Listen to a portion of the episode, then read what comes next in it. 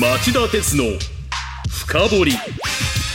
皆さんこんにちは。番組アンカー経済ジャーナリストの町田鉄です。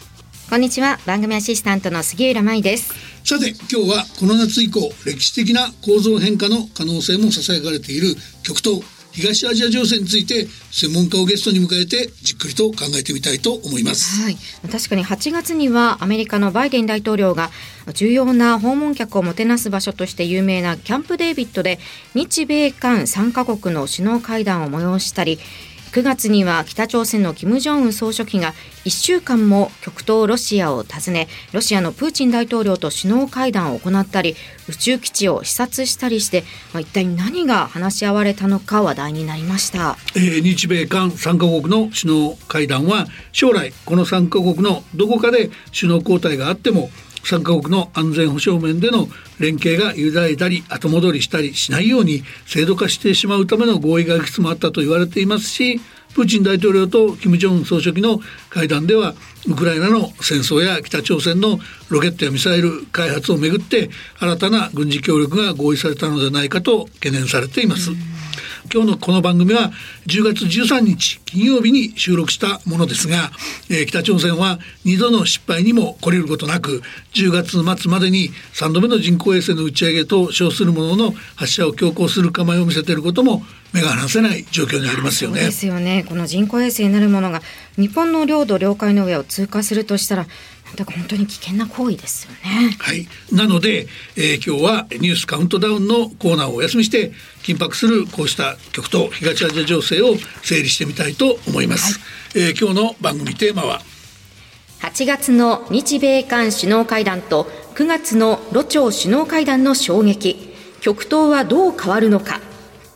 はい、えー、ロ朝、まあ、ロシアと北朝鮮の首脳会談ですよね、はい、まあ、このテーマのために日本経済研究センターの伊集院敦指摘研究員にご出演をお願いしました。伊集院さんは新聞記者出身の研究者で東アジア情勢を主な研究対象にされています。この番組のご出演は7月14日以来およそ3か月ぶりとなります。伊集院さん。こんにちはこんにちは。よろしくお願いします。東アジア情勢について徹底的に深掘りさせてください。よろしくお願いします。それではお知らせの後町田さんからじっくりインタビューしてもらいます。町田鉄の深掘り。この番組は NTT グループ三菱商事ジェラの提供でお送りします。町田鉄の深掘り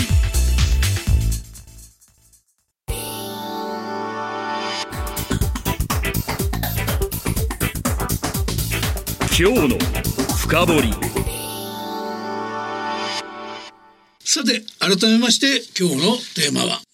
8月の日米韓首脳会談と9月のロ朝首脳会談の衝撃。極東はどう変わるのかまずは日本とアメリカ、韓国の三角の連携から伺っていきたいと思います、はい、アメリカのバイデン大統領は8月18日、歴史的に見て特別な賓客をもてなすために使うことが多いアメリカ大統領の山荘キャンプデービッドに日本の岸田総理と韓国のユン大統領を招いて日米韓三カ国首脳会議を開きました。この三カ国首脳の共同声明キャンプデービッドの精神は少なくとも年に一度3カ国の首脳外相防衛省及び、えー、国家安全保障局長間でそれぞれ会合を開催するや自衛隊と米韓両軍の共同演習の定例化などを明記しました。このことは3カ国のそれぞれの政権交代も念頭において3カ国の協力関係を後戻りさせないために制度化するものだと評価する向きが多いですよね。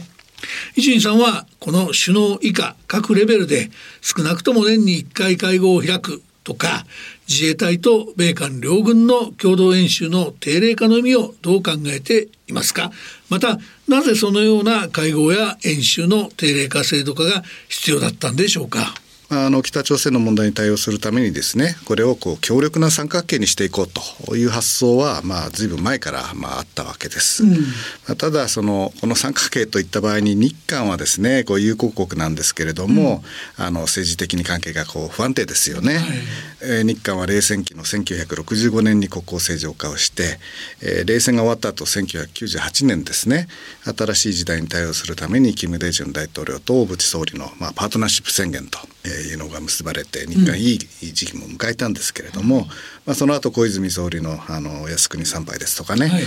イ・ミョンバク大統領の、まあ、竹島上陸とか、うん、まあ、歴史だとか領土の問題で、まあ、随分こう対立なんかも繰り返してきましてね安倍総理とムン・ジェイン大統領の時代にですねその慰安婦合意がこう保護にされて、うん、まあ、徴用工の問題も加わって、うん、この両国関係も最悪の時期と言われたのは、まあ、たった数年前の話ですよね。おっしゃる通りですね、えー、まあ、その結果あの政治的だけじゃなくてですね G ソミアと言われるようなその軍事情報の交換ですとかねあとまあレーダーの照射事件などもあってですね、まあ、比較的その自衛隊と軍というまあミリタリーミリタリーの関係っていうのはまあ安定はしてたんですけれども、まあ、それもぎくしゃくして安保協力にまあ影を落とし始めたということですよね。はい、まあ、これではどうしてもままならないと北朝鮮だけじゃなくて台湾情勢とか南シナ情勢も厳しくなってくる中でですね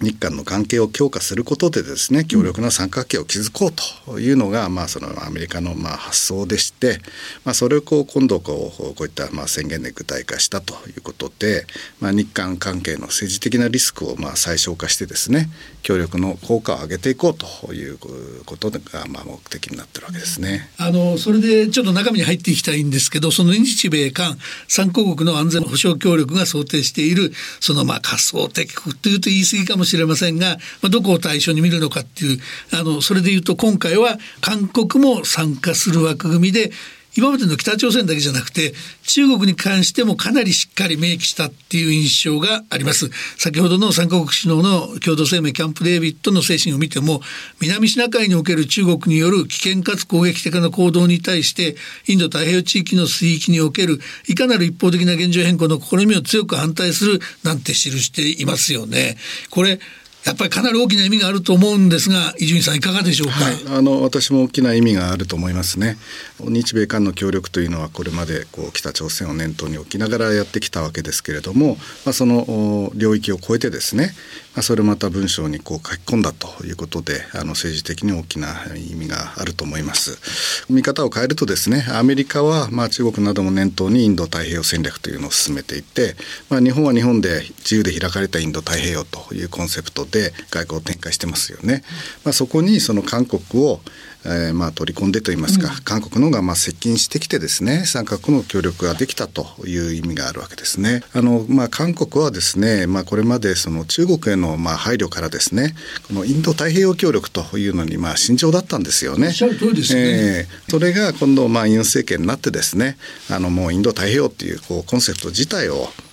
あの受け入れてもう抵抗感もないということでですねあの去年でしたかねプノンペンでやった実は3カ国の首脳会談があるんですけれども、まあ、そこもタイトルがもうインド太平洋における3国のパートナーシップの共同宣言と。うん共同声明ですねっていう形にまあしたわけで、まあ、今回のあのキャンプ・デビッドの声明はまあそれをあのさらにまあ発展させたというようなまあことが言えるわけですね。うん、あのそこが前提になってると思うんですけど、まあ、要するにそのアメリカ側も実は韓国が中国に配慮していることに対しては長年あんまりその快く思ってないというか信頼できずにいてあの例えば僕なんかがその半導体のラピダスを取材しているとその今のトップ、えー、台湾の TSMC は海峡封鎖されたら半導体来なくなっちゃう。2位の、えー、韓国サムスン電子はあそこはほとんど中国に売ってるから信用なんないと。で3位インテルが、まあ、3位から滑りアメリカのインテルが滑り落ちそうだからこそ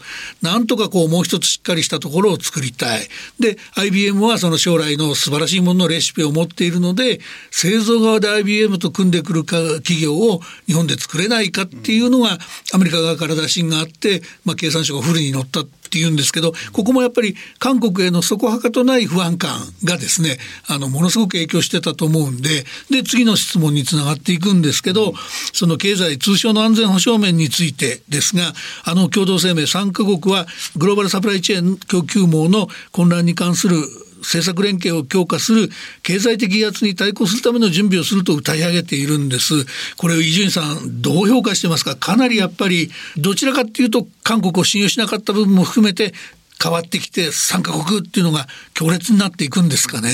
まあ、こういったものを目指すということですよね。うん、あのこれいわば宣言ですからその方向性とか、まあ、そういったまあ政治的な意思の表明みたいなあ面が強くてですね実際の協力ということになるとそこは多少あの落差が出てくるかもしれませんね。うん、じゃあまあ具体的な政策のところでねどこまで歩み寄れるのかとあの効果を上げた協力ができるのかっていったのはちょっと手探りのところがあると思いますね。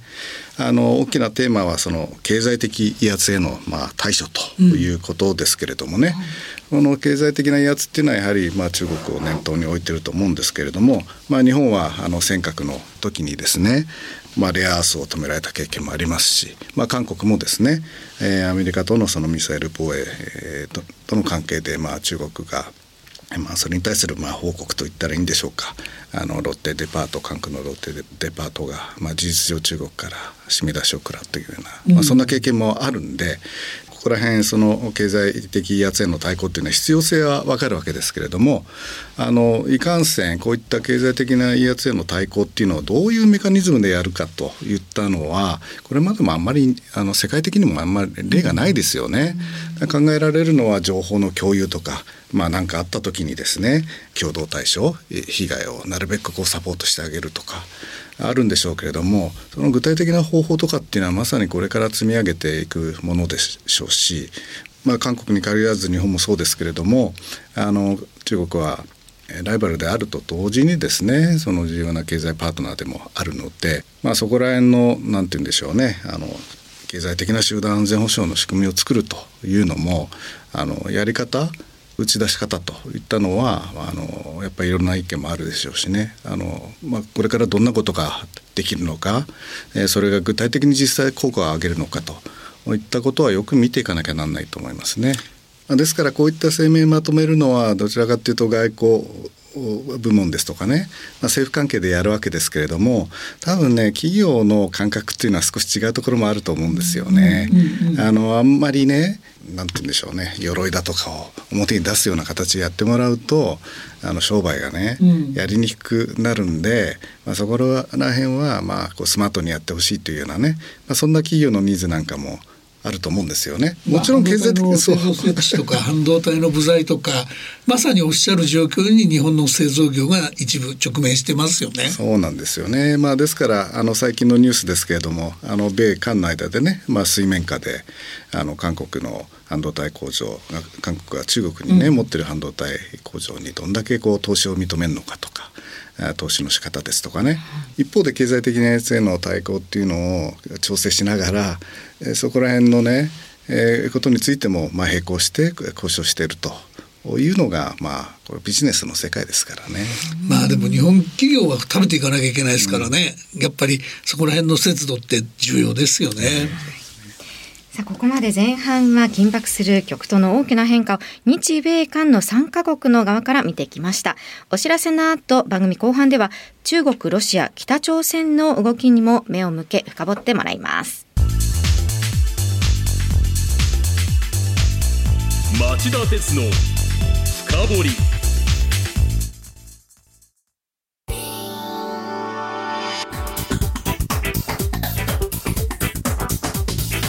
今日の深掘り。今日のニュース深掘りは8月の日米韓首脳会談と9月のロ朝首脳会談の衝撃。極東はどう変わるのかと題して日本経済研究センターの伊集院敦さんをゲストに迎えお送りしています。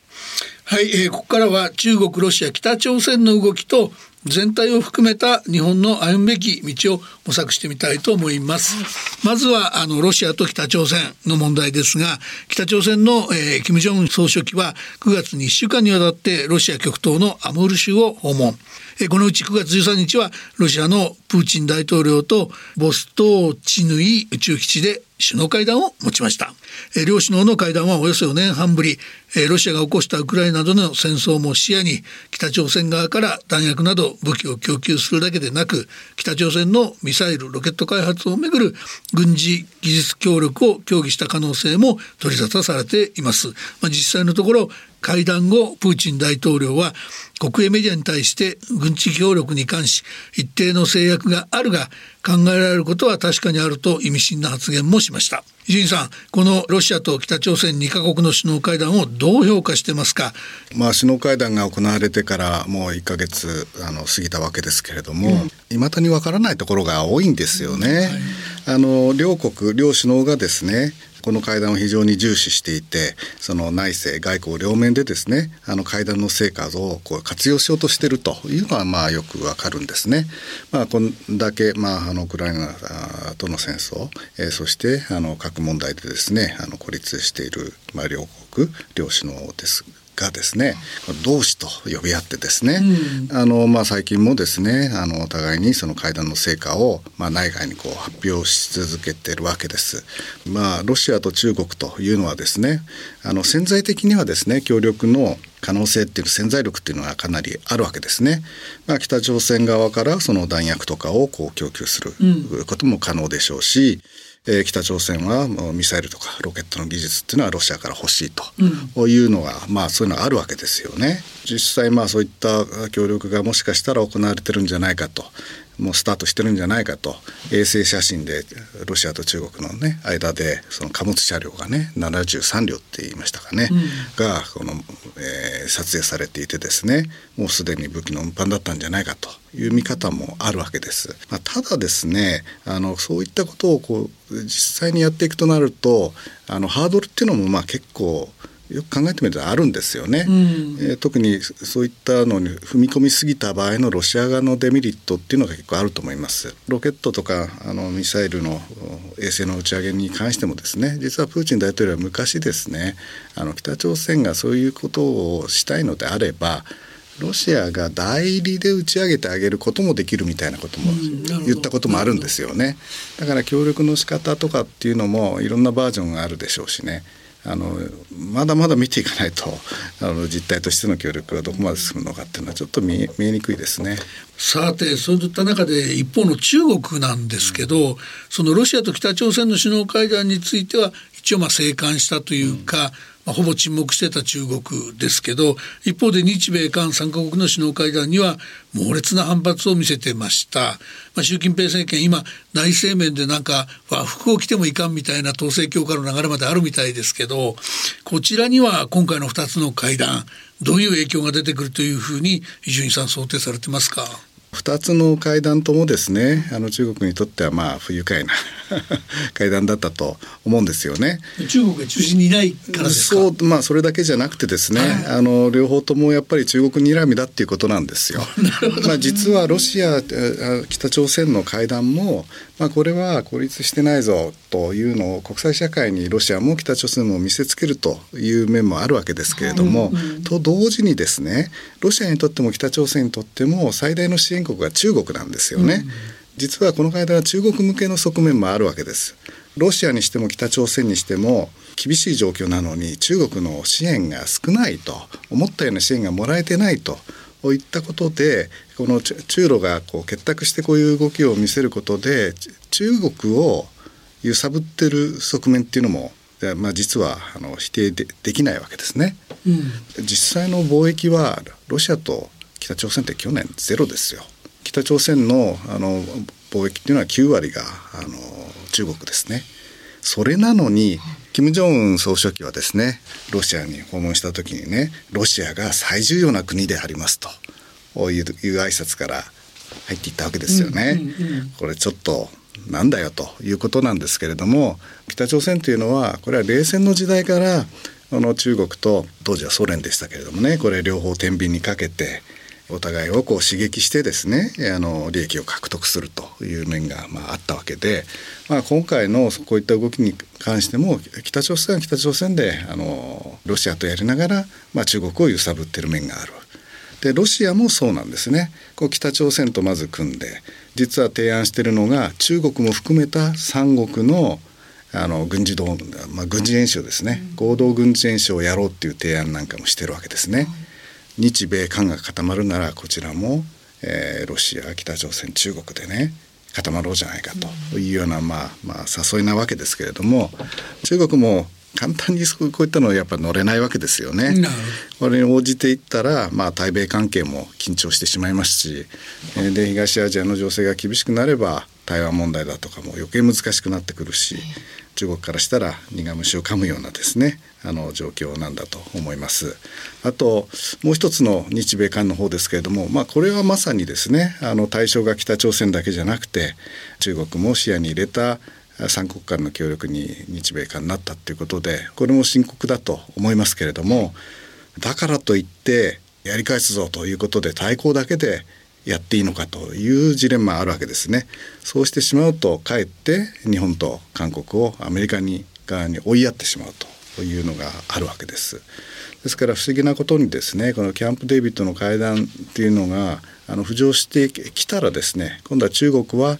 日本と韓国に日中韓の3カ国の協力やろうじゃないかと、こういうようなことをこう持ち出してまあ来たりしました。あの7月の番組の時にもご紹介したかもしれませんけれども私その7月に青島青島をですね、うん、会議に出た時に王毅さんですね。外交トップですけれども、まあ、彼はもうとにかく地理的にも歴史的にもね協力をやっていこうじゃないかと。結びつきが強いんだからと。いうようなことで、まあ、アメリカを批判する一方でまあ、ラブコールも、まあ、あったわけで、うん、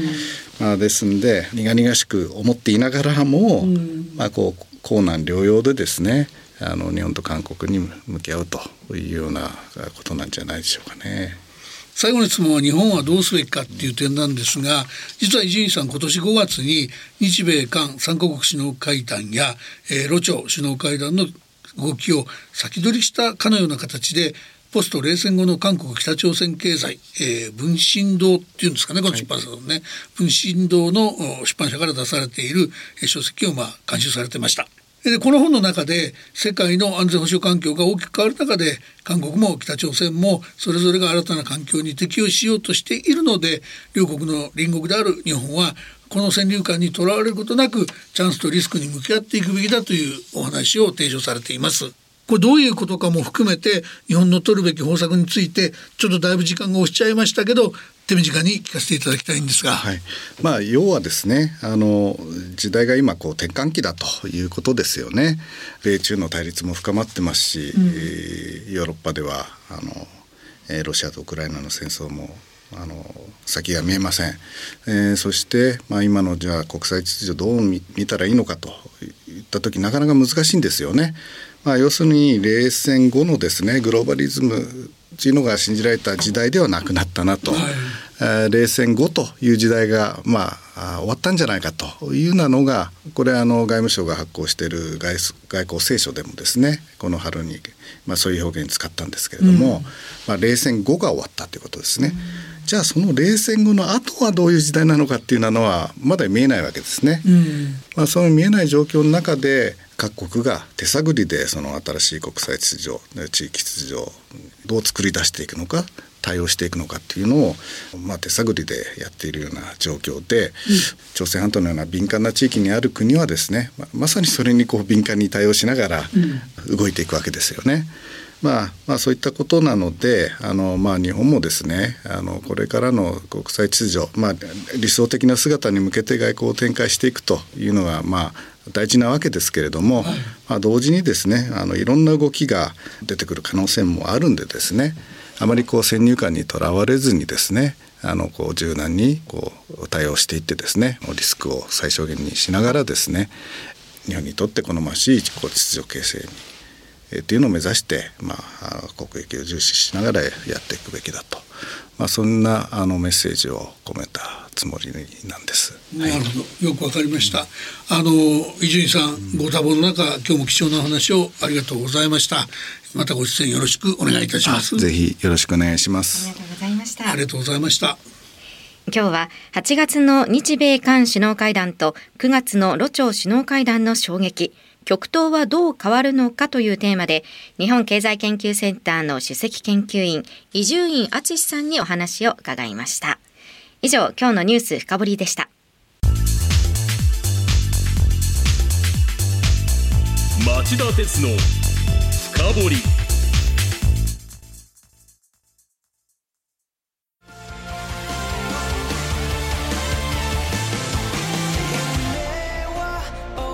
本気で夢を追いかけるとき新しい一歩を踏み出すとき大切なものを守りたいとき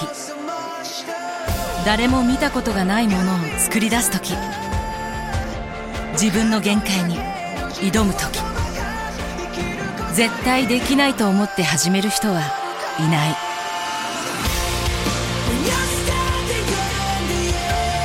絶対なんて誰が決めた？CO2 が出ない日を作る。ジェラはゼロエミッション火力と再生可能エネルギーで2050年 CO2 排出ゼロに挑戦します。発電の常識を変えてみせる。JERA 町田鉄の深掘り。この番組は NTT グループ三菱商事ジェラの提供でお送りしました。ここで番組からプレゼントのお知らせです。今日ご出演の伊集院敦さんが監修された本ポスト冷戦後の韓国北朝鮮経済を3名の方にプレゼントいたします。応募は番組ホームページからできますので詳しくは町田鉄の深掘りホームページをご覧ください。この番組は放送から1週間はラジコでその後もポッドキャスト Spotify など音声配信でお聞きいただけます。ぜひそちらもチェックしてください。また番組の感想やこんなテーマを取り上げてほしいというリクエストは番組ホームページにあるメール送信ホームからお送りください。町田鉄の深掘り。それでは来週金曜午後4時に再びお耳にかかりましょう。さよなら